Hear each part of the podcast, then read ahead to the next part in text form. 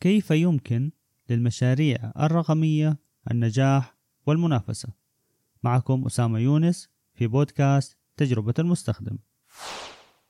مرحبا بكم في الحلقة الخامسة.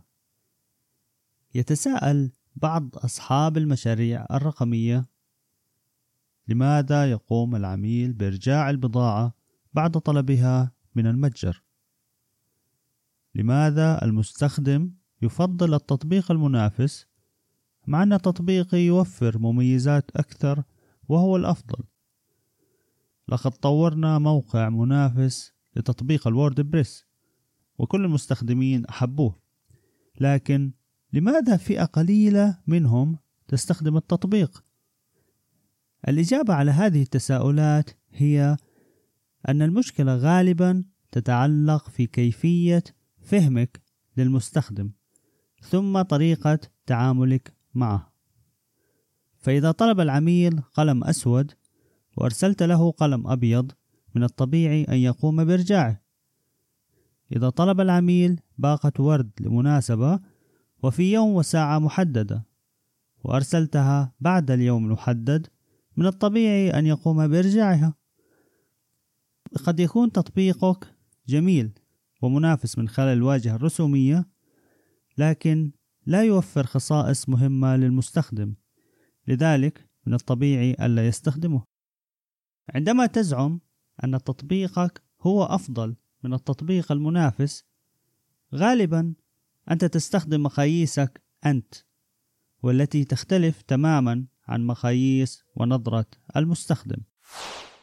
فهم المستخدم أو بحث المستخدم ليس عملية سهلة. فبحسب Nielsen Norman Group هناك عشرين طريقة لعمل UX research. بعض هذه الطرق تجمع معلومات كمية وبعضها نوعية. هناك طرق تستخدم في بداية المشروع وبعضها خلال عمل المشروع. وكما تصنف بعض الطرق إلى طرق للاكتشاف طرق للاستماع وطرق للاختبار. نصيحتي دائما استمع إلى المستخدمين حتى أولئك العملاء الغاضبين على الشبكات الاجتماعية. وحاول فهم مشكلتهم وقم بإصلاحها. أيضا وفر طرق سهلة ليتواصل معك العملاء وإعطائك ملاحظاتهم. أتعجب من بعض نماذج المراسلة في المواقع. فلإرسال اقتراح لإحدى الشركات من خلال موقعهم الإلكتروني يتوجب عليك إدخال اسمك وبريدك الإلكتروني واسم شركتك والموضوع ورقم الهاتف ثم بعد ذلك يمكنك كتابة اقتراحك. بعض التحديات التي تواجه المختصين في ال UX research التحدي رقم واحد هو فهم ما يقوله المستخدم. من الضروري فهم كل ما يقوله المستخدم وليس بالضرورة فعل كل ما يقوله المستخدم. يقول هنري فورد مخترع السيارة لو سألت الناس عما يريدون لقالوا خيولا أسرع. ذكرت في الحلقة السابقة أنه يفضل البحث عن شركة أو استشاري عربي إذا كان مشروعك موجه للعرب. هذا سوف يساعد على سرعة فهم المستخدم. خصوصا أن المنطقة العربية لها بعض الخصوصيات الدينية والاجتماعية ونحوها. بينما غير العربي قد يحتاج إلى وقت أطول لتحليل وفهم هذه المعلومات والسلوكيات. وبالطبع خبرة الشركة أو الاستشاري لها دور أيضا في سرعة الفهم. التحدي الثاني هو التحيز. كثير من الناس يميل إلى المجاملات فعندما تسأل شخص عن رأيه في موقع أو تطبيق سوف يخبرك بأنه جيد حتى وإن كان يحتوي على مشاكل. بعض أسباب ذلك منها المعرفة والقرابة وطريقة طرح الأسئلة ونحوه. لذلك كتابة الأسئلة والاستبيانات وإجراء اختبار قابلية الاستخدام تحتاج إلى مهارات عالية وخبرة لفهم المستخدم واحتياجاته وتقليل التحيز في النتائج.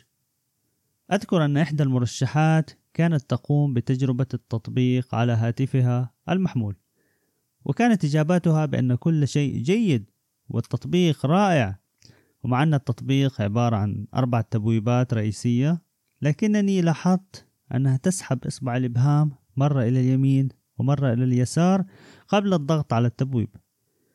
وعندما سألتها لماذا تفعلين ذلك؟ قالت بنبرة اعتذار آسفة لا شيء. استنتجت بعد ذلك أنها كانت تتوقع التبديل أو عمل سلايدنج بين التبويبات من خلال السحب بالإصبع. ولذلك قمت بإضافة هذه الميزة إلى التطبيق وثم إعادة التجربة على نفس السيدة. وبعد النقاش معها تبين أنها تعودت على استخدام إحدى التطبيقات وتتوقع أن التطبيقات الأخرى سوف تعمل بنفس الآلية. الشاهد من الموضوع هو ألا نتوقع إجابات واضحة ومباشرة وبدون تحيز من المستخدمين.